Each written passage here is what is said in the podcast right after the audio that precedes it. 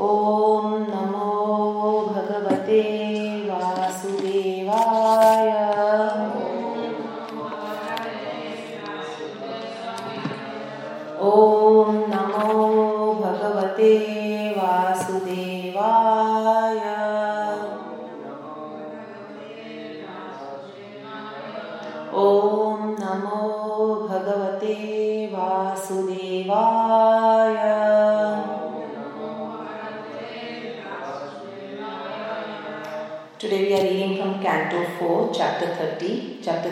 entitled The Activities of the Prachetas. Today we are on text 5. सुपर्णस्कन्धम् आरुधो सुपर्णस्कन्धम् आरुधो मेरुशृङ्गम् इवाम्बुदा मेरुशृङ्गम् इवाम्बुदा पितवासमणिग्रीवा। पितवासमणिग्रीवा। कुर्वन्विति निरादिशः। कुर्वन्विति ृङ्गन् सुपर्णस्कन्दम् आरुधो मेरुशृङ्गम् इवाम्बुद पितवासमणिग्रीवा। कुर्वन् वितिनिरादिशः सुपर्णस्कन्दम् आरुधो मेरुशृङ्गम् इवाम्बुद पितवाशमणिग्रीव कुर्वन्विति निरादिशः।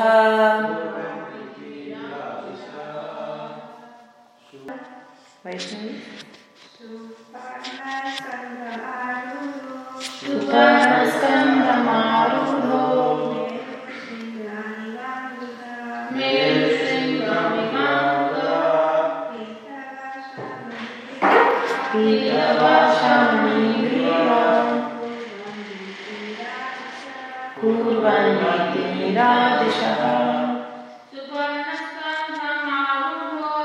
सुपर्णस्कन्दमारुधो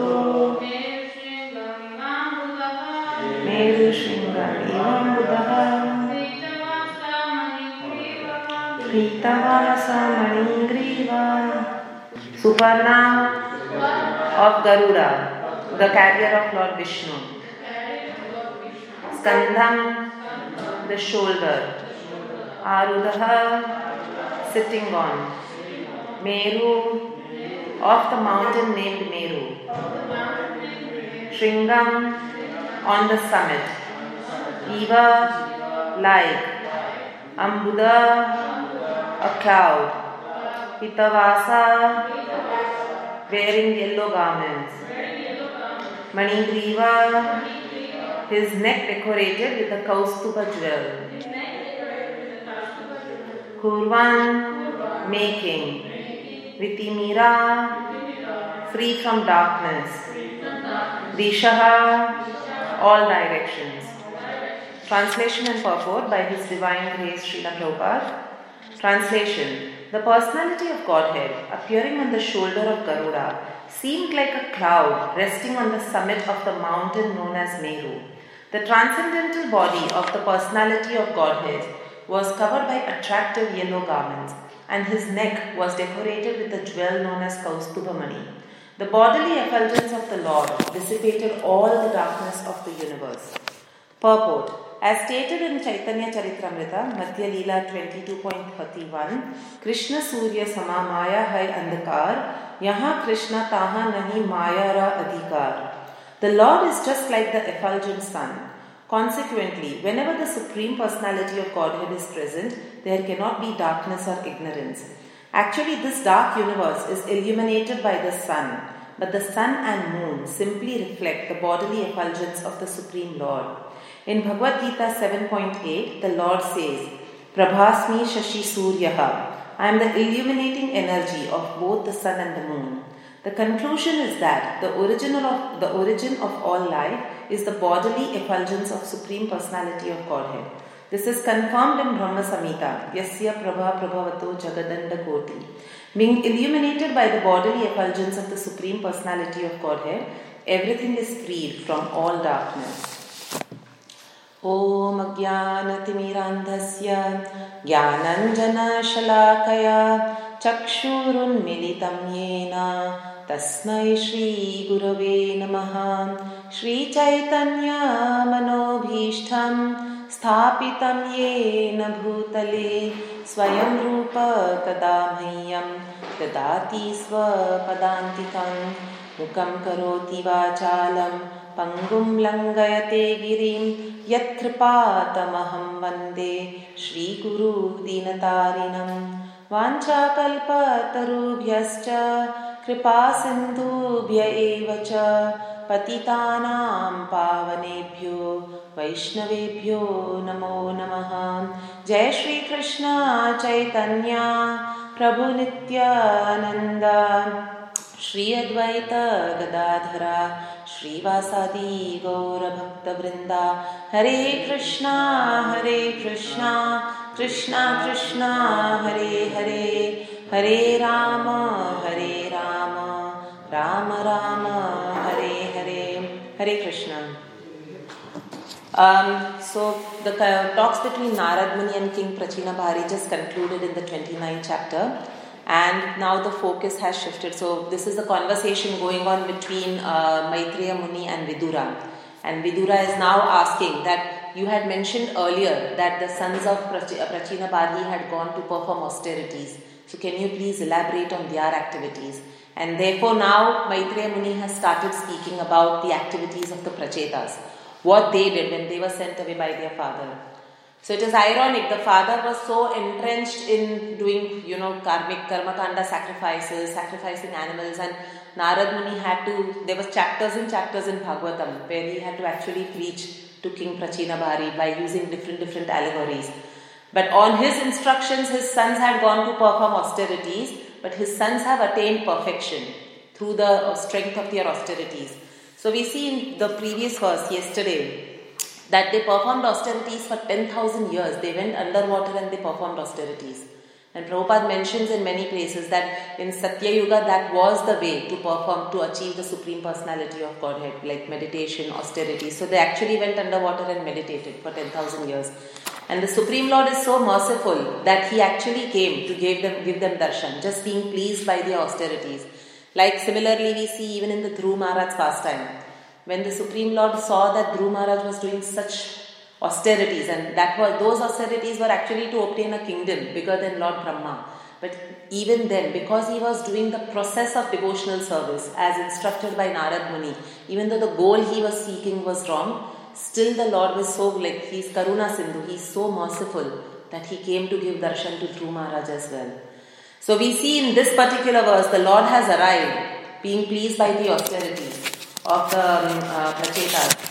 And this particular translation describes the beauty of the Lord. And in the next few verses, we will see the beautiful form of the Lord being described and elaborated upon. Here it is saying that he seemed, when he was sitting on the shoulder of Garuda, he seemed like a cloud resting on the summit of the Meru mountain. So the Meru mountain is made of gold, and imagine a white cloud on a shining gold mountain. That is how the Lord was appearing. The next description given about the beauty of the Lord is that um, he was covered by attractive yellow garments, Pitavarna, and his neck was adorned with a jewel known as Kaus- Mani. That is why he is called as Mani Griva, that he is wearing that money, Mani, around his neck. And the bodily effulgence of the Lord was dissipating all darkness all around wherever the Prachetas were sitting. So we are seeing that, you know, the Lord comes again and again to attract all the living entities of this material world and he is known as Bhagavan. Now, what is the definition of Bhagavan?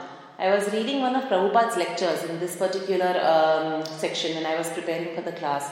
And Prabhupada was saying that the Vedic scriptures are so perfect that they have a scientific explanation for everything.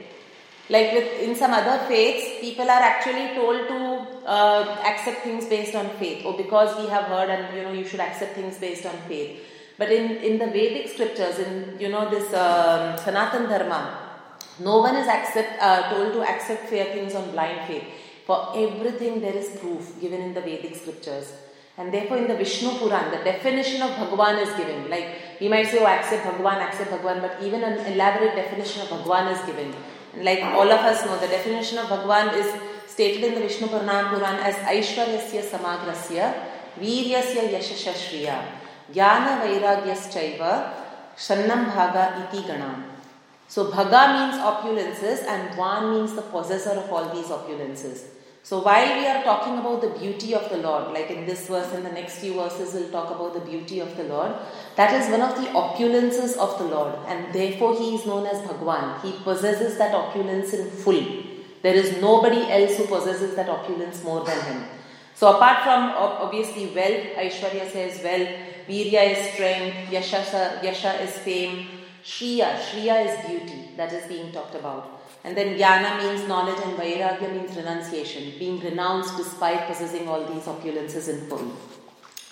So why beauty specifically? Why does the Lord, why, you know, in so many uh, pages of Bhagavatam we see the beauty of the Lord being described in such an elaborate manner that too. When the Lord came to give darshan to Prithu Maharaj also, his beautiful form is described.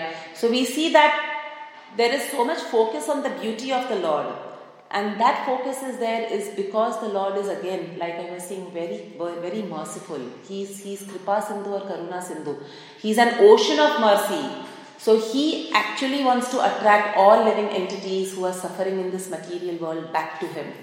And therefore he has this beautiful form and he comes again and again to attract all of us back to Godhead, back to the spiritual world. He wants to take us back there by making us, by giving us param drishtva nivartate, by giving us a higher taste in appreciating His beauty, so that we get attracted to Him and then we go, we desire to go back to the spiritual world. So in this material world, all jivas, all conditioned souls are searching for happiness. Anandamaya Vyashat, like everyone is seeking bliss. Their heart, in the deepest core of their heart, even you know animals, any species we look at, everybody is searching for happiness in this material world. But where are they trying to find happiness? They are trying to find happiness in all the temporary things of this world. So we see that that hankering which they have, they are trying to satisfy by directing their attraction towards the things of this material world. But it is not giving them satisfaction. They are again and again and again dissatisfied. They are again and again and again frustrated in their endeavor to find happiness in this material world through attraction to things of this material world. But if that hankering is little bit directed to the Supreme Personality of Godhead, it will give them supreme bliss. It will, it will give them the end, the goal of that hankering which they have in their heart to find happiness. So, just by mere darshan of the Supreme Lord, we see in the Bhagavatam also so many people got delivered. Now, you know, example of Dhruv Maharaj. Like when Dhruv Maharaj was doing austerities, the Lord appeared there. Again, you know, he appeared in his four handed form. It is mentioned that the personality on whom Dhruv Maharaj was meditating internally suddenly was there externally, outside, giving him darshan. And that broke Dhruv Maharaj, Maharaj's meditation. And then Dhruv Maharaj taking darshan of the beautiful form of the Lord realized the futility of the goal of why he was doing all those austerities. And he actually says, he glorifies the Lord with choicest of verses. And he says that I was looking for mere pieces of glass when you are actually the diamond. So I don't want anything else, Lord. Just, you know, your darshan has satisfied me so much. So we see even there, Dhruv Maharaj's whole uh, constitution or his whole uh, consciousness changed as soon as he had darshan of the beautiful form of the Lord. Even Narad Muni, who preached to King Prachinabarhi, and you know, after um, the Prachetas will follow the instructions of the Supreme Lord, getting married to the Apsara called Pramlocha, again Narad Muni comes to deliver the prachetas as well. In the next few chapters, we will see Narad Muni will come and talk to the prachetas once again to take them back to Godhead, give them messages of the path of devotional service. But the same Narad Muni in his previous lifetime, it is described in the first canto, that he was the son of a maid servant. And when he was the son of a maid servant, he, his mother passed away. He was merely a child at that time. But he took it as the mercy of the Lord and he started going to the north. And that time he actually performed austerity. He was meditating on the Supreme Lord, and the Lord gave him darshan momentarily, like he got a glimpse of the Supreme Lord. But again, as soon as he got that glimpse, he realized that this is the goal of life. And then he realized he has to perfect his life by going to the Himalayas and meditating over there. And even in that section, it is described that as soon as that glimpse he got, suddenly the Lord disappeared from Narad Muni's vision. And that made him very restless because obviously, once you have darshan of the Supreme Lord, it attracts our heart forever. And that is what happened to Narad Muni as well. He started hankering for that darshan again. And then the Supreme Lord gave him instructions that you go to the north, you perform austerities, and you'll attain me at the end of this lifetime. Same, same situation is there with the Kumaras as well. When the Kumaras are going to the gates of Vaikuntha, they are stopped by Jay and Vijay over there, and then that whole pastime is there where you know the Lord comes running to give darshan to the Kumaras and to save obviously his um, gatekeepers Jay and Vijay, whom the Kumaras were cursing at that time. So it is described over there that the Kumaras are actually Brahmavadis. They believed in the Brahman effulgence of the Lord, but they, they were not still personalists. So they had still not realized the, uh, the, the, the that the essence of everything is the personality, the form of the God, form of Godhead, and not just his effulgence. They had still not come to that platform. But as soon as they took darshan of the Lord, it is described in the first canto, and as soon as they smelled the fragrance of the tulsi leaves which were smeared with chandan, which were at the feet of the Lord. They, they smelled that fragrance, they took darshan of the beautiful four handed form of Vishnu. Again, they became personalists. Their whole consciousness changed, and they from Brahmavadis they became um, personalists. So, everything, not only just the beauty, everything about Krishna is attractive. Therefore, Prabhupada says the word Krishna means all attractive. So, not just his beauty, like not just his form, but even his activities, even his um, abode, everything is attractive, and therefore he is called as Krishna. So, Krishna in the Bhagavad Gita also describes that all beautiful things in this world, like any anything that we see in this world, even the beautiful sun, moon, the creation, mountains, valleys, and even all the jivas, birds, insects, everything that we see in this world is just a spark of His splendor. That's what the Lord says. So we get attracted, like we get attracted when we see the beauty of New Zealand, for example. It's a very beautiful place. Or we get attracted when we hear about Switzerland or the Swiss Alps. So we, we hear about all this beauty, we get very attracted. Or we get attracted when we see these beautiful birds in the creation, even butterflies. Like, you know, years ago when we used to watch the National Geographic channel with Aditya when he was small. There was there are so many creatures which are described which are you know showed underwater in the ocean. They are so beautiful. Like at the depths of the ocean, they are fully transparent with some reddish tinges on them and all. And we've never seen these species in life. And that time, you know, like I was thinking, how can someone not believe that some that there is a supreme creator who has made all these beautiful species in life?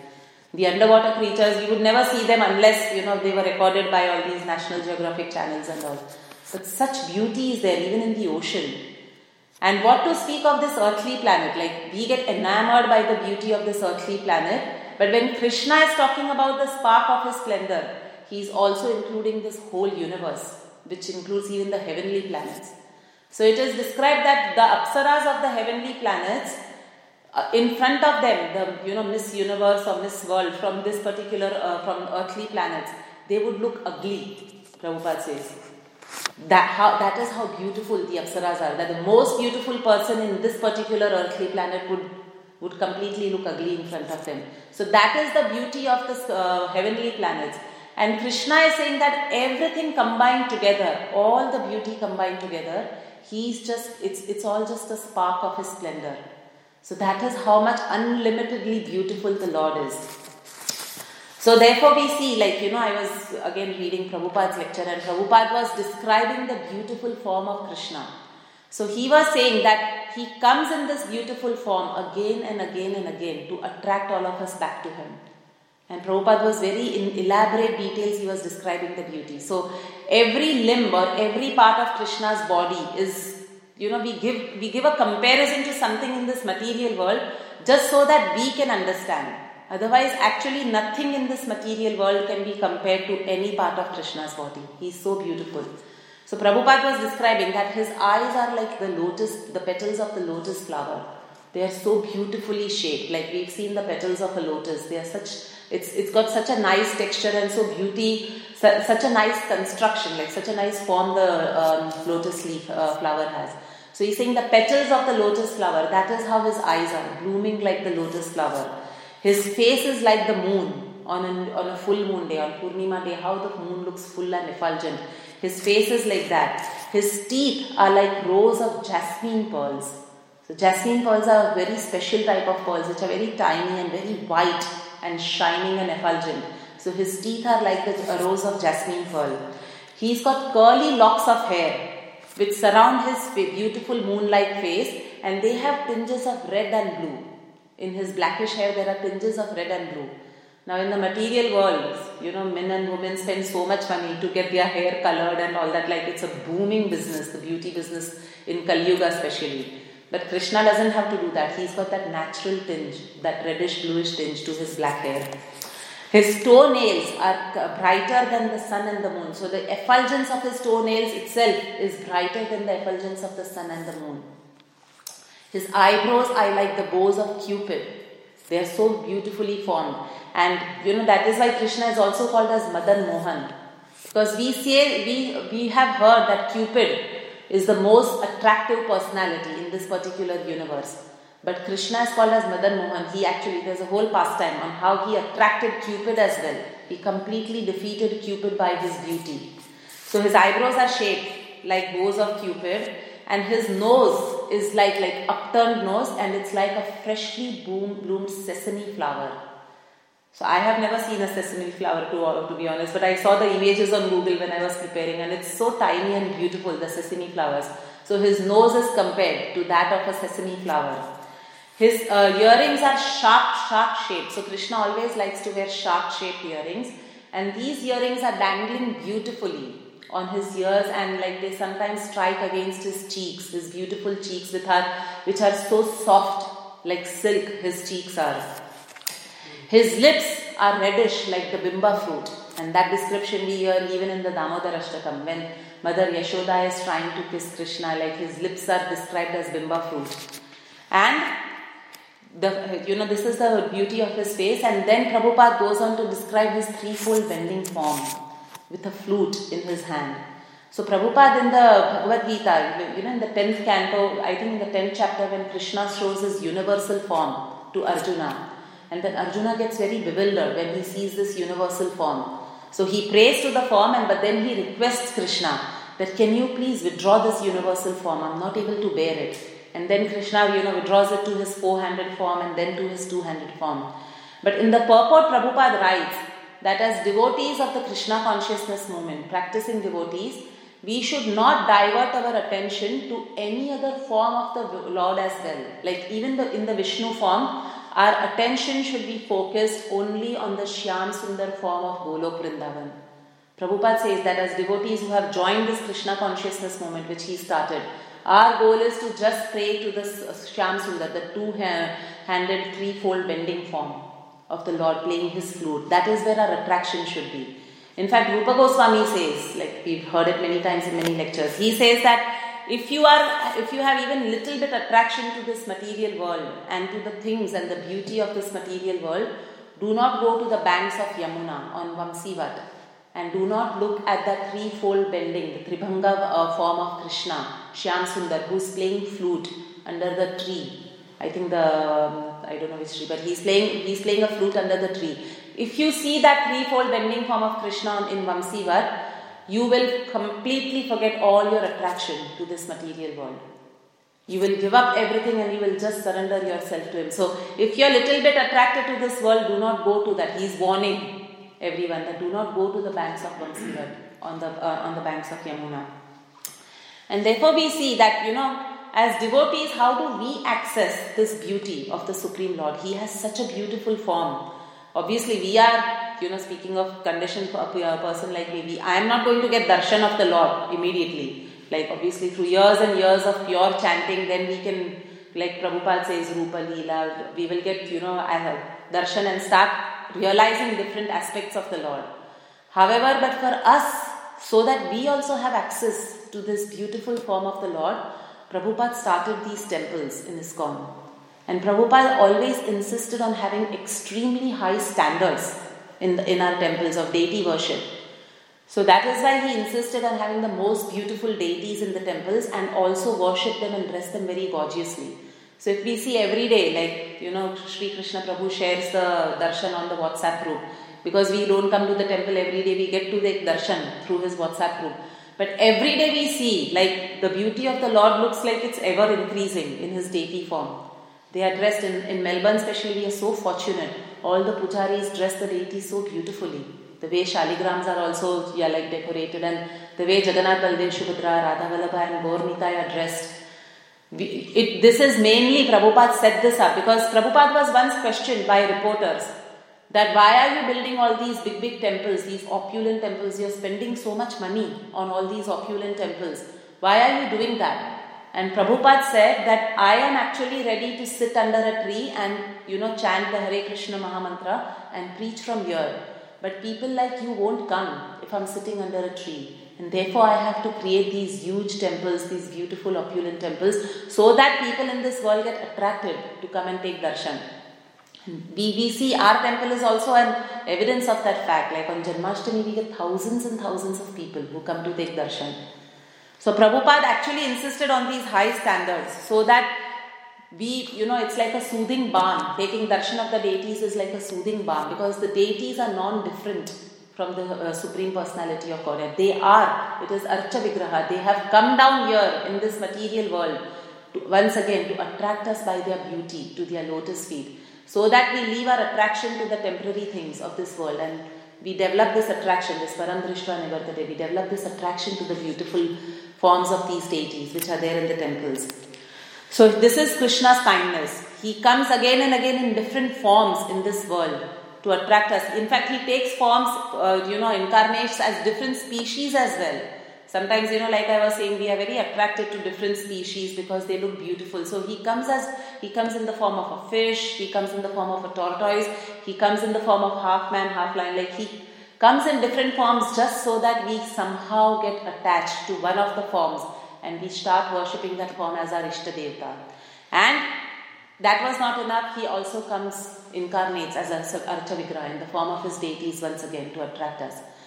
But it is very unfortunate that you know many people are still not attracted, even though Krishna does so many things to come through his you know form, through his teachings, through his representatives, but still people aren't attracted to this form of the Lord. They are still very firmly attached to the temporary beauty of this material world. So today it's actually the appearance day of a personality in whose life there was an incident where that person was not attracted to the beauty of the Lord at all. And we are going to talk about that personality today, whose name is Vakreshwar Pandit. It's his appearance day today. So Vakreshwar Pandit was a dear associate in Chaitanya Mahaprabhu's Leelas. He was a very, very dear devotee of Lord Chaitanya Mahaprabhu. And he was present in Chaitanya Mahaprabhu's pastimes in Navadvip as well as in Jagannath Puri. So he had long association of Chaitanya Mahaprabhu. So we see in the Chaitanya Charitamrita, there are many devotees who were there in Navadvip Leela, but they could not participate in the Leela when the Lord took sannyas and moved to Jagannath Puri. But Vakreshwar Pandit, and there are many other some such personalities in the Chaitanya Charitamrita, who could associate with both forms of the Lord. When he was doing his Nama Sankirtan as Grahastha in Navadvip, and when he took sannyas and he was doing his pastimes in Jagannath Puri. Both during both these pastimes, um, Vakreshwar Pandit was there as an associate of the Lord. So Vakreshwar Pandit took birth in the village of Guptipara near Triveni, it's called. And Vakreshwar Pandit, it is described he was an, a very proficient singer and dancer. That was his unique characteristic. He could dance for 72 hours non-stop when the Lord used to sing Kirtan. 72 hours non-stop. He had that much energy and that too not that at the end of 70th hour he would be just dancing for the sake of it. Very beautifully he used to continue dancing for 72, 72 hours. So when Chaitanya Mahaprabhu started his pastimes of congregational chanting, Vakreshwar Pandit was there. He was he, he played an important role when the Lord came back from Gaya and then he started this whole pastime of preaching, the you know, propagating the Yuga Dharma of Hare Krishna, Hare Krishna, Krishna Krishna, Hare Hare, Hare Ram, Hare Ram, Ram Ram, Hare Hare. So at that time, Vakreshwar Pandit played an important role in the Lord's pastimes. So we know that the Lord specially used to congregate with all his devotees in Srivas Angan. And there they used to have kirtans for long hours. And that, and even the Lord used to do lots of dramatic performances, like dramas and all they used to do in uh, Srivas Angan. So that time Vakreshwar Pandit played a very vital role. He would, the Lord would sing kirtans and Vakreshwar Pandit would dance for the pleasure of the Lord for hours and hours and hours. By this Vakreshwar Pandit's uh, mercy, a devotee called Devanand Pandit got delivered. And we'll describe his pastime in detail. And he, he got delivered from the wrath wrath of Chaitanya Mahaprabhu and he got the mercy of Chaitanya Mahaprabhu. So this Devanand Pandit was the one whom I was talking about. That despite the Lord being present in his beautiful form of Chaitanya Mahaprabhu, he had no attraction, he had no faith in that form. But how, because of Vakreshwar Pandit's mercy, he actually attracted the mercy of um, Chaitanya Mahaprabhu. In Gaur Ganodesh uh, Dipika, it is described that Vakreshwar Pandit is an incarnation of Anu, Aniruddha of the Chaturvyuha. So we know the uh, quadruple expansion of Lord Vishnu, and Vakreshwar Pandit is described as an incarnation of Aniruddha, which is one of the um, expansions. Elsewhere it is mentioned that Vakreshwar Pandit is also an incarnation of Tunga Vidya Gopi. So in the Ashtasakhis, we see Mayapur especially and some other temples also have Ashtasakhis. There one of the principal gopis is Tunga Vidya. And Tunga Vidya's service to the uh, you know divine couple Radha and Krishna is that she performs beautiful dancing and singing for their pleasure. And it is described that Vakreshwar Pandit is actually an incarnation of Tunga Vidya Gopi as well, as well as an incarnation of Aniruddha, which is the quadruple expansion. So Chaitanya Mahaprabhu personally sang when Vakreshwar Pandit would dance. Chaitanya Mahaprabhu used to love to sing if Vakreshwar Pandit was um, going to dance. And during the Srivas Angan pastimes, when Chaitanya Mahaprabhu used to sing and Vakreshwar Pandit used to dance, at the end of 72 hours, he would actually fall at the feet of Chaitanya Mahaprabhu. And he would tell him that, O moon faced Lord, please give me 10,000 Gandharvas to sing and let them sing while I continue to keep dancing. So that was his desire because we know that Gandharvas, there is a Gandharva Loka in this material world. And the Gandharvas, even Narad Muni was, you know, in his previous lifetime, he was one of the Gandharvas who got proud of his singing ability and therefore he had to come down as a maid servant son. So these Gandharvas have the ability to sing. They are beautiful singers. Like the best singer again, like we were describing the beauty of the Apsaras of the uh, heavenly planets. Similarly, the best singer in this material world would be nothing compared to the Gandharvas of the heavenly planets. They are so good at singing, they are so good at dancing. So these Gandharvas can sing continuously for hours and hours. And Vakreshwar Pandit is praying to Chaitanya Mahaprabhu that please let these Gandharvas sing for hours and hours so that I can continue dancing. And 10,000 Gandharvas should sing your glories while I chant on your glories. And then Chaitanya Mahaprabhu replied very lovingly to him. He said, Oh Vakreshwara, you are one of my wings. Because of the way you dance so ecstatically in my kirtans, you are one of my wings. If I had another wing like you, I would fly in the sky. So, this was the loving response of Chaitanya Mahaprabhu to Vakreshwar Pandit. So, Vakreshwar Pandit was also present during Haridas Thakur's Samadhi. So, when Haridas Thakur left this material world, we know from the Chaitanya Charitamrita that Chaitanya Mahaprabhu personally did the Samadhi ceremony of Haridas Thakur. Like he carried the body of Haridas Thakur personally to the ocean, which is near Jagannath Puri. He bathed them personally with his own hands, his body. And then he did the samadhi for Haridas Thakur, and there was ecstatic kirtan going on while this whole ceremony was happening. And it is mentioned in the Chaitanya Charitamrita that Vakreshwar Pandit was dancing. He was one of the dancers when this ecstatic kirtan was going on during Haridas Thakur samadhi. So Vakreshwar Pandit had many disciples, especially in Orissa, because he was living in Jagannath Puri. He would preach around Orissa, and he had many Oriya disciples who were still Gaudiya Vaishnavas only. And one of his prominent disciples is known as Gopal Guru. Now, you know, we must have heard Gopal Guru is that personality in Chaitanya Charitamrita that when he was a little boy, his name was Gopal, and he was very devoted to Chaitanya Mahaprabhu. So once when Chaitanya, he used to serve Chaitanya Mahaprabhu under the instructions of Govinda, who was the personal servant of Chaitanya Mahaprabhu. So sometimes he used to engage this little boy Gopal, looking at his beautiful qualities. He would engage him in the service of Chaitanya Mahaprabhu. So sometimes if Chaitanya Mahaprabhu, when he used to go to answer the call of nature, Gopal used to carry that lota which Chaitanya Mahaprabhu would need at the end of answering the call of nature. And he saw that obviously Chaitanya Mahaprabhu used to incessantly chant the Hare Krishna Mahamantra. And he saw that when Chaitanya Mahaprabhu was going to answer the call of nature, he could see that Chaitanya Mahaprabhu was holding his tongue very tightly and he was stopping the tongue from vibrating the holy names of the Lord. And when Gopal saw this, he actually spoke to Chaitanya Mahaprabhu in a very sweet voice, given that he was a little boy at that time. And he said that, My Lord, why are you holding your tongue like this? And Chaitanya Mahaprabhu responded. Chaitanya Mahaprabhu said that because I'm doing such an abominable activity right now, I'm answering the call of nature. How can I allow this, you know, pure holy name to be vibrated from my mouth when I'm doing this abominable activity? And that time Gopal told him. Gopal said that, My Lord, I know you are just enacting this pastime. Who am I to say all this? But you yourself have said that you know namna makari bahuda nija sarva shaktis tatrarpita niyamita smaranena kalaha. There are no hard and fast rules for chanting these holy names. And the holy name like it is described in the Ishopanishad is shuddham and apapaviddham it has prophylactic properties. Wherever it goes it can actually purify that particular place and situation or um, person even. So how does it matter which activity one is engaged in because the holy name, it's Shuddha and it's apapaviddham, and you have yourself said that there are no hard and fast rules. Then, and also the second fact is that Lord, you yourself have said that death can come at any moment. So death can come even during this activity. And then if we die without having our tongue vibrating the holy name of the Lord, then we will have lost the benefit of going back to Godhead probably because we did not remember Krishna at that time. So this is how sweetly Gopal tells him and then, you know, Chaitanya Mahaprabhu is so pleased with the way Gopal is talking that he says, he, he attaches the name Guru behind his name and he starts calling him Gopal Guru. He said that you are the Guru because you are actually preaching what you yourself are also practicing.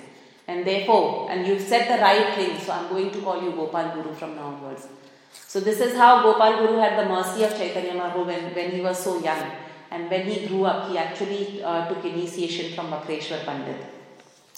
And this Gopal Guru's disciple was a person called as Dhyana Chandra Goswami.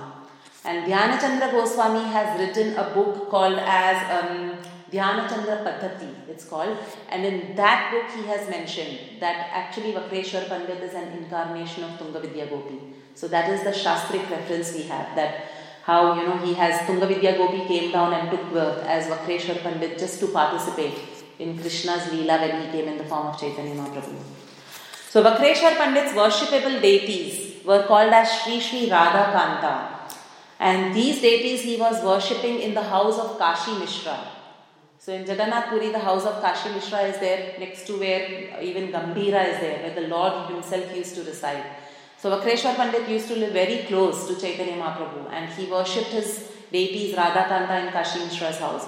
And it is said that to date those deities are still being worshipped in the same house. If we go to Jagannath Puri, we might be able to get darshan of these deities. So, you know, coming back to the pastime of Devanand Pandit, because that is one of a very illustrative pastime which the Lord enacted to teach, you know, people in Kali Yuga, especially practicing devotees what is the um, gravity of offending a devotee? That is the whole uh, essence of this pastime of Devanand Pandit and Vakreshwar Pandit then delivering Devanand Pandit and showing him his mercy. So Devanand Pandit was born actually in a Brahmana family. He was also there during Chaitanya Mahaprabhu's pastimes in Navadvip. So he was born in a Brahmin family and he was actually very simple.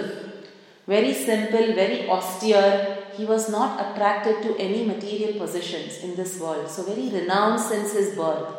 And he had taken birth in very good Brahmana family, so his upbringing had been like that. And very gentle natured as well. So, he had all these good qualities, and plus, he was very moral and pious, a very pious person. And he was also a deep scholar. But the only scripture he would recite and he would read from was the Srimad Bhagavatam. So, because of his scholarly ability, he was able to give eloquent discourses on Srimad Bhagavatam and beautiful commentaries, he would say, on the Srimad Bhagavatam. And he, he, because of that quality he had, there were many students who used to come to hear Srimad Bhagavatam from Devanand Pandit. But it is mentioned that despite all these qualities, he had that tinge of Mayavad still inside him, where even though he was talking about the Srimad Bhagavatam, he was still an impersonalist in his heart. So one day during his Srimad Bhagavatam class, Srivas Pandit happened to pass by Devanand Pandit's ashram. And when Shivan, Srivas Pandit heard this beautiful narration of Srimad Bhagavatam, now Srivas Pandit is a pure devotee of the Lord. So wherever he would hear this Bhagavatam being narrated, his heart would just melt and it would just get attracted to go and listen to the pastimes of the Lord. So being attracted to the eloquent commentaries of Devanand Pandit, Srivas Pandit actually went to his ashram and he also sat down amongst all his students and he started listening to Srimad Bhagavatam. While listening to Srimad Bhagavatam, Srivas Pandit, because of not because of the narration of uh, Devanand Pandit, but because of Srivas Pandit's pure devotion, he started going into ecstasy.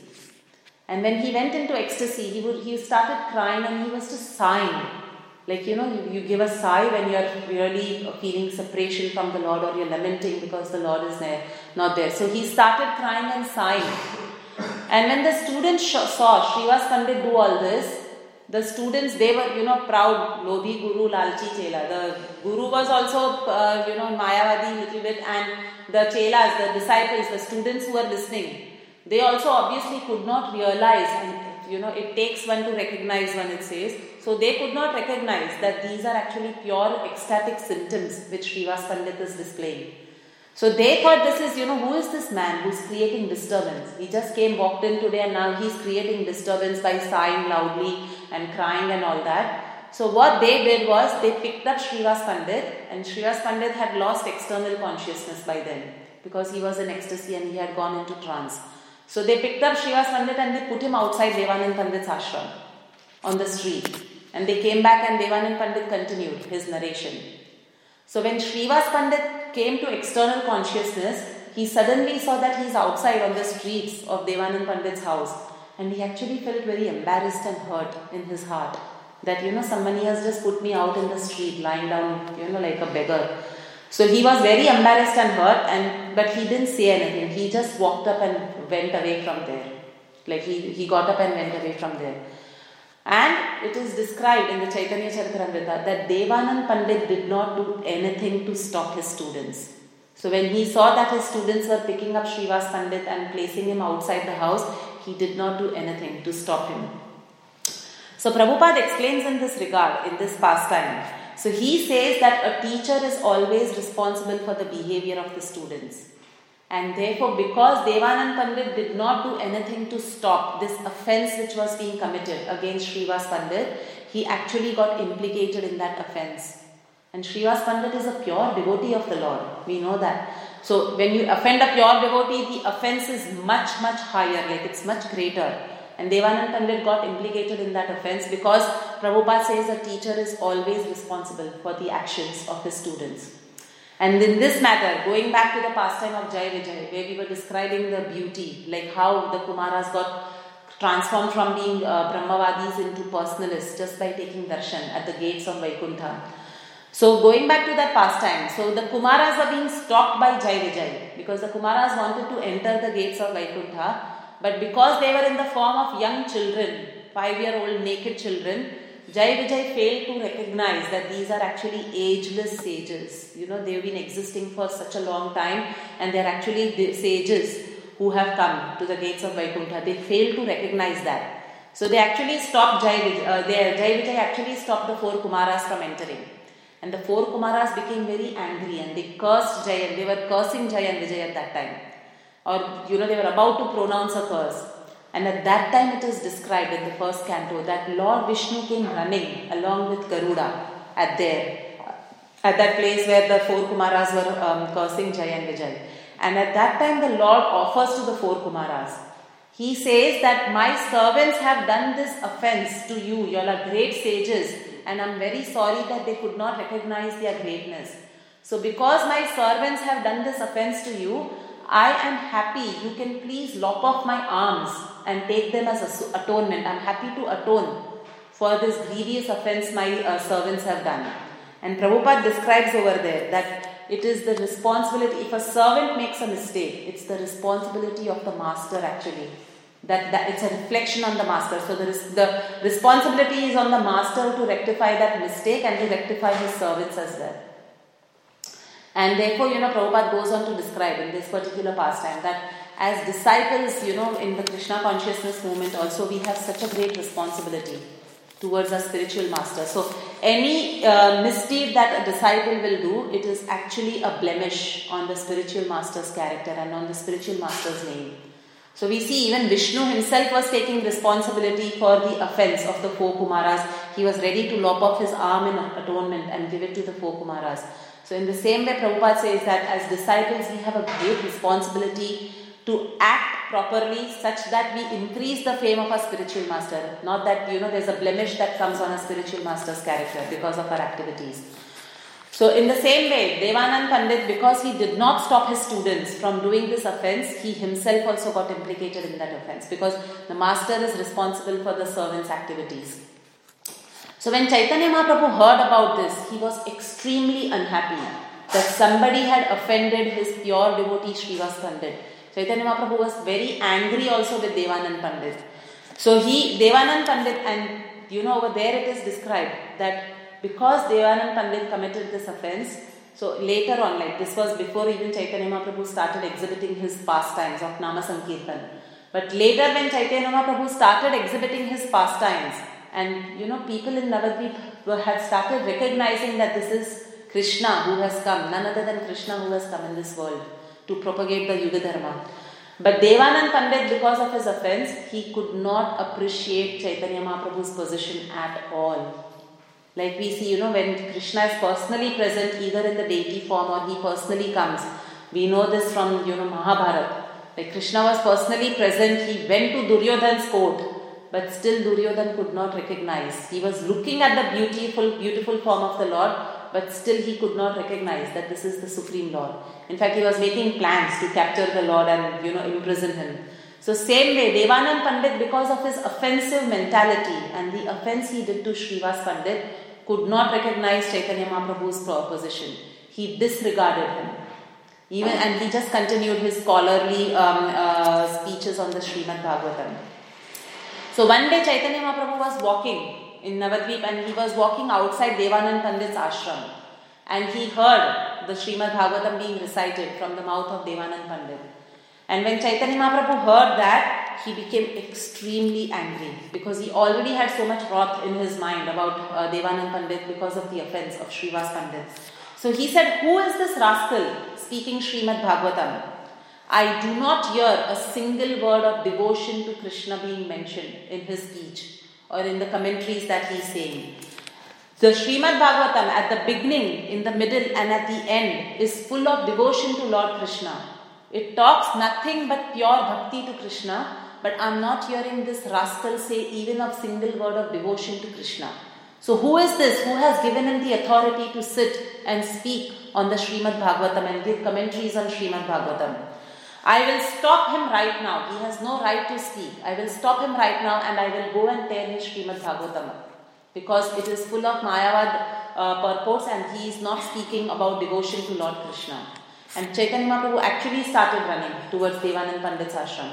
But all the devotees stopped him and he said, No, no, it's okay. Like they pacified the Lord and took him away from there. But that shows how much the Lord was angry with Devanand Pandit for offending Srivas Pandit. So once Devanand Pandit actually was walking on the road and Chaitanya Mahaprabhu and his paths crossed. So Chaitanya Mahaprabhu went and you know walked up to him. He saw because last time the devotees had stopped him. So this time he saw this is an opportunity to you know speak up his mind and chastise Devanand Pandit. So Chaitanya Mahaprabhu actually walked up to Devanand Pandit and he said, "You are speaking speaking from the book Srimad Bhagavatam. You feel that you are you know a great scholar. You have realized the import of Srimad Bhagavatam, and you give long long lectures on the um, Srimad Bhagavatam and commentaries on Srimad Bhagavatam." You might have a big audience, but you are failing to recognize the person Bhagavata. So the book Bhagavata and the person Bhagavata are non-different from each other, but you have not recognized that fact at all. So he went and actually chastised him, and he said that Srivas Pandit was a pure devotee. He's a pure devotee of Lord Krishna, but you fail to recognize him, and you actually made, you know, your students put him outside and you didn't do anything about it. So for offending such a pure devotee, you will never have devotion to Lord Krishna. This was the conversation he, uh, he spoke that the essence of Bhagavatam is love and devotion to Lord Krishna, but you will be you will never be able to recognize that, even though you keep speaking on Bhagavatam for years because of your offense to the pure devotee Srivas Pandit. So Chaitanya Mahaprabhu walked away and Devanand Pandit did not know what to do. He was extremely embarrassed that Chaitanya Mahaprabhu is chastising him so loudly in front of everyone. But again, he just walked away from there and he continued speaking on Srimad Bhagavatam. So his heart was still obscure. His heart was not able to recognize the greatness, like the position, supreme position of Chaitanya Mahaprabhu, and his heart was not able to recognize the position of Bhagavatam, that, you know, as being full of uh, love and devotion to Krishna. So after that, Chaitanya Mahaprabhu took sannyas. He wound up his pastimes, the Grahastha pastimes in uh, Navadvip. He accepted sannyas and he moved to Jagannath Puri. And during his first attempt, so uh, to go to, when he was going to go to Vrindavan, he actually came back to Pulia. But before, like once Chaitanya Mahaprabhu moved to uh, Jagannath Puri, Vakreshwar Pandit was still there. Before he had moved to join Chaitanya Mahaprabhu in Puri, he was still continuing the Nama Sankirtan pastime of Chaitanya Mahaprabhu in Navadvip. So he would still continue singing and dancing for hours and hours. And once when he was doing like that, he came to Devanand Pandit's ashram. And Devanand Pandit, looking at the attractive qualities of Vakreshwar Pandit, like Vakreshwar Pandit was so full of beauty and grace because of his dancing and also very gentle. He was full of devotion to Lord Krishna. So when Vakreshwar Pandit uh, came to Devanand Pandit's ashram, Devanand Pandit became very attracted to the qualities of Vakreshwar Pandit. And he, his heart was becoming humble just by associating with Vakreshwar Pandit and looking at his beautiful qualities. And even when, you know, Vakreshwar, it is mentioned when Vakreshwar Pandit used to dance, even all the demigods used to get enthralled and they used to actually stop doing their activities and come to take darshan of Vakreshwar Pandit's dancing. And all the Ashta Sattvika bhavas would emanate in uh, Vakreshwar Pandit's body. So he, his limbs would tremble, his hair would stand on end, tears would start flowing from his eyes, his voice would choke, he would start rolling on the ground sometimes and sometimes he would cry out in joy sometimes he would cry in lamentation so all and then he would lose external consciousness and faint so these are all the ecstatic symptoms which used to come in Vakreshwar Pandit when he was singing and dancing on the Lord's Kirtan. So when Devanand Pandit saw all these qualities of Vakreshwar Pandit, he was very attracted to him. And um, he started rendering menial services to Vakreshwar Pandit just because of his attraction to his qualities. And once Vakreshwar Pandit was doing such such kirtan in, in a devotee's house, and Devanand Pandit also went there. And in Navadvip, whenever Vakreshwar Pandit used to do these kirtans, there were throngs and throngs of people who would come to watch his uh, dance. And they would become so enthusiastic that they would also like to start dancing with him. Then that wouldn't leave much space for Vakreshwar Pandit to dance. So then what Devanand Pandit did, because his heart was already attracted, to the qualities of Vakreshwar Pandit, he had already started rendering menial services. So he would take a stick in his hand and he would keep this crowd under control. Like in Janmashtami, we do crowd control, like that he was doing crowd, crowd control when Vakreshwar Pandit was dancing. And he would move people a little bit aside so that there is enough space left for Vakreshwar Pandit to continue his dancing.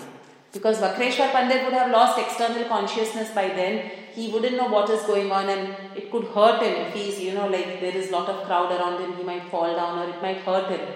So therefore he would do this crowd control so that Vakreshwar Pandit could uninterruptedly continue his ecstatic dancing on the uh, kirtans of the Hare Krishna Mahamantra. So because of this service, he's, you know, slowly, because of the menial services and because of serving Vakreshwar Pandit in his eternal service to the Lord, which was to dance on ecstatic kirtans, there was a great transformation that started taking place. So imagine when Chaitanya Mahaprabhu was personally present in front of him, giving him darshan, chastising him, there was no transformation which happened in his heart because of the offense to Srivas Pandit. But now, just by this menial services that he was doing to Vakreshwar Pandit and this help, that service of keeping crowd away so that Vakreshwar Pandit could dance, there was a great transformation which started taking place in Devanand Pandit's heart. So, um, because of this transformation, there was faith. Slowly, there was a tinge of faith that started awakening in his heart. And as soon as he served Vakreshwar Pandit with faith and devotion, that transformed in faith being awakened in his heart for Chaitanya Mahaprabhu. And as soon as that faith awakened in his heart, just because of the mercy of Vakreshwar Pandit, he started regretting his, you know, previous offense. So when you know uh, Vakreshwar Pandit, when he had he used to dance and sometimes he would fall unconscious after his dancing. So after he had kept the crowd away, Devanand Pandit would sometimes take Vakreshwar Pandit, Pandit in his uh, lap because he, he had fainted already. And at that time, Devanand Pandit would take the dust from all the limbs of his body, especially from his feet, and he would rub it over himself recognizing that devotee, the dust of the lotus feet of a devotee can deliver someone from this man, uh, world. So he was recognizing that position of Vakreshwar Pandit and he was rendering these services. And by doing these services and accepting the dust of Vakreshwar Pandit's body and his feet, these transformations started taking place in Devanand Pandit's house, heart. So Chaitanya Babu, when he was traveling to Vrindavan, his first attempt to go to Vrindavan, he travels via, via Kulyagram. And in Kulyagram, it is described in Chaitanya Charitamrita that Chaitanya Mahaprabhu was in a very merciful mood. So he actually was sitting down and he was calling everybody who had offended him just to forgive them. So many devotees. So we know Gopal Chapala, the person who had offended, um, and his he had got leprosy and his nose had gone off. So all these, there was a proud Brahmin also who had offended devotees. He came there and he told Chaitanya Mahaprabhu that I'm sorry when you know your devotees used to do Nam Sankirtan in Navadvip. I used to think what are these people doing? Just wasting their time singing and dancing. So I had offended your devotees like that. So he also came and begged forgiveness from Chaitanya Mahaprabhu. And Chaitanya Mahaprabhu actually gave him a very nice instruction. He said to this Brahmin, this proud Brahmin, that because of this offense collectively to so many devotees, you just take shelter of the holy name of the Lord. And now you also sing incessantly and dance in kirtan. So, as much as you keep chanting and taking shelter of the holy name and beg forgiveness from the holy name, your offense to these devotees will be forgiven. So, that is how he was delivering everybody. And then he saw Devanand Pandit was sitting at a little distance. And by that time, Devanand Pandit's heart, heart had completely transformed. So Vakreshwar Pandit, you know, when he took the dust from Vakreshwar Pandit's body and Vakreshwar Pandit came to external consciousness, he actually was very pleased with Devanand Pandit and he blesses him. May you get devotion to Lord Krishna. Krishna Bhakti Hauk, something like that in Bengali he says, means may you get devotion to Lord Krishna. So because of that mercy which Vakreshwar Pandit bestowed on Devanand Pandit, his heart was full of atonement for his previous action and his offense to Srivas Pandit. But he was very embarrassed to go in front of Chaitanya Mahaprabhu when Chaitanya Mahaprabhu was forgiving all these devotees. So he just kept sitting in a corner. But Chaitanya Mahaprabhu obviously is Paramatma. He's, you know, he knows the intention of everybody's heart. So he recognized that Devanand Pandit is now full of remorse and he's regretting his previous action. So he actually calls him and he says that, Oh Devanand Pandit, you come here. Come close to me and sit down over here. And he says, You have served and pleased Vakreshwar Pandit. And then Chaitanya Mahaprabhu goes on to reveal Vakreshwar Pandit's position from his own mouth. He says that Vakreshwar Pandit is the Supreme Lord's spiritual potency. He is the embodiment of pure devotional service. He is so pure that Krishna personally resides in the heart of Vakreshwar Pandit. And therefore, wherever Vakreshwar Pandit is present, all the holy places are there. And what to speak of all the holy places? Even Vaikuntha is personally present wherever Vakreshwar Pandit is there and he is singing and dancing the Lord's names. So that because you have served him so sincerely and because Vakreshwar Pandit is very pleased with your service, Krishna's mercy will be upon you. And at that time, um, Devanand Pandit then surrenders to Chaitanya Mahaprabhu and he atones, he asks for forgiveness, he seeks forgiveness for his previous offense to Srivas Pandit. And he says, I fail to recognize your devotee's position, the person Bhagavat, and I also fail to recognize your own position, my Lord. So you please forgive me. And Chaitanya Mahaprabhu, just because Vakreshwar Pandit was served so nicely by Devanand Pandit, Chaitanya Mahaprabhu forgives Devanand Pandit. And Vrindavan Das Thakur says in this particular regard that without receiving the mercy of a devotee, one cannot approach the Supreme Personality of Godhead at all. So, if you know we are wanting to have the mercy of the Supreme Lord upon us, the Prabhupada has also said, and Vrindavan Das Thakur elaborates that the only way to approach the Supreme Personality of Godhead is first serving the devotees and getting their mercy. So that is the whole essence of this pastime of Vakreshwar Pandit, you know, giving mercy to Devanand Pandit. So it is said that Krishna is very strict, like we know even in the pastime of Jagai Madhai. Lord Chaitanya Mahaprabhu actually, you know, was going to release his Sudarshan Chakra. But Lord Nityananda fell at his feet and begged forgiveness on behalf of Jagai Madhai and said that, My Lord, you've come to deliver people in this uh, uh, age of Kali, not to kill them. So please pardon them. So Krishna is sometimes very strict, or Chaitanya Mahaprabhu might be strict, but his devotees are extremely merciful. Therefore, for you know practicing devotees like us, the safe path is to serve devotees and through that, you know, try to serve the Lord. So in material world, like in offices, in the corporate world, we see that the lesser the layers between us and the big boss, the better chances of us, you know, succeeding and progressing in our career. No, you know, we keep eliminating those layers between us and the supreme boss in the office. But in spiritual life, it is the opposite. The more the layers between us and the Lord, the better we have chances of receiving the Lord's mercy. So the more and more we keep serving devotees who are serving the Lord and we add those layers between us and the Lord, the more the Lord we have chances that the Lord will notice us, like Chaitanya Mahaprabhu noticed Devanand Pandit and gave him his mercy. So that is one of the very important lessons we learn from Vakreshwar Pandit's pastime. That how you know not to commit an offense to a devotee, otherwise we lose access to the Supreme Personality of Godhead. But also how devotees are so merciful that even though Chaitanya Mahaprabhu had chastised and told Devanand Pandit that you will have no devotion for Krishna, Vakreshwar Pandit bestowed his mercy and he said, May you have devotion for Krishna. And that's what melted Chaitanya Mahaprabhu's heart to give you know, mercy to Devanand Pandit and forgive his offenses. So we'll end the class here. Are there any questions or comments? Yes, Matthew. Um, thank you for the class. The question is regarding Kumara as Mataji. I find it a bit confusing that last time, considering that they were Brahmavadis. So then they should, Brahmavadis don't have access to Vaikuntha planets. So if they went there, then uh, was it the first time they had darshan of the Lord? Or? So it is usually described that Brahmavadis are very different to Mayavadis actually. So Mayavadis have no access to the uh, form of the Lord because Mayavadis are offensive towards the form of the Lord. Like they feel that this, you know, deity also which is being worshipped is for all of us to become Krishna. Like it is just a means so that we can then become Krishna. That is what is their um, uh, understanding. But Brahmavadis are generally very inquisitive. So they have still not recognized, recognized what is, who is the supreme they are, they are still in the quest for recognizing who is the Supreme. So I think Prabhupada gives this beautiful example of the train. So Prabhupada says that, you know, before the train comes on the platform, we see the bright light, then we hear the sound, like from the distance we see the bright light, then we start hearing the sound of the train, and slowly we see the train, all the compartments coming onto the platform. So somebody who might see from far away and say that, oh, the train is a bright light, because they see the bright light and go away, then they have recognized only that much.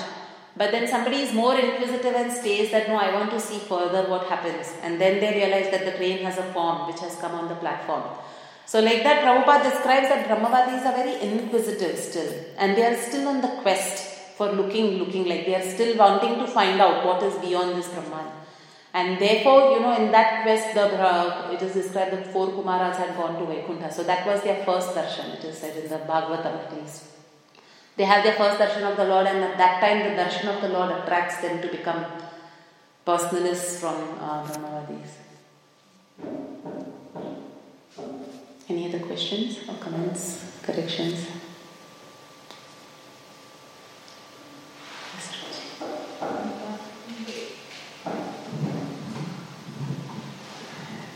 As you were mentioning, the um, the Vakreshwar Pandit is partial incarnation of Aniruddha and partial incarnation of uh, Tunga Vidya could. Vidya. Mm. We're just trying to, in a layman's term, how do we understand this multi-personality in, into one personality in, in, in exhibiting their devotion and serving in, the, in this way. So just for, from a layman perspective, how do we understand that? Yeah, so in the scriptures, Prabhuji, you would know the answer, but still what I have uh, read. In the scriptures, there are many such examples of different personalities, of different personalities who come as a combined incarnation. So if I'm not wrong, even Ramanand Rai was a combined incarnation of Arjuna and I forgot the other personality who had come as Ramanand Rai. And even if we see, um, you know, Krishna's parents like Yashoda, Nanda Maharaj, or Devaki Vasudeva. So it is described that there is a jiva who is trying to attain perfection, like you know, Prishni, Sutapa, we see they do uh, austerities to achieve this Lord as their son. So they become the parents of the Lord, but also the uh, Nitya Siddha, Yashoda and uh, Nanda Maharaj, they also come combined in that particular form of Yashoda in this material world. So even though Prishni and Sutapa might have obtained the uh, form of the parents of the Lord, but that does not stop from the eternal parents of the Lord also coming as a combined incarnation in that particular um, that particular yuga where they are serving as the parents of Krishna. So we see many such examples are there in the scriptures where you know two two personalities combine to perform one particular pastime. So from what I recognize uh, is that whenever when Krishna was coming down from the spiritual world, he decided to come as Chaitanya Mahaprabhu. So that time Radharani was very upset and she said that I also want to take part in your pastimes, but you're going to take the form of sannyasi. So you know then how do how and I don't want you to go without me. And that is how all the you know Radharani and all the Ashtasakhis, every personality was in a female form came into came in a male form to serve Chaitanya Mahaprabhu in his pastimes. So that is how we understand the Tunga Vidya Gopi coming as one of the eight. But I'm not too sure about the Aniruddha part. But we see there are many such examples where you know two personalities combine to serve the Lord in different moods. Any other questions? We'll end the class here. Grantharaj Srimad Bhagavatam ki, Srila Prabhupada ki.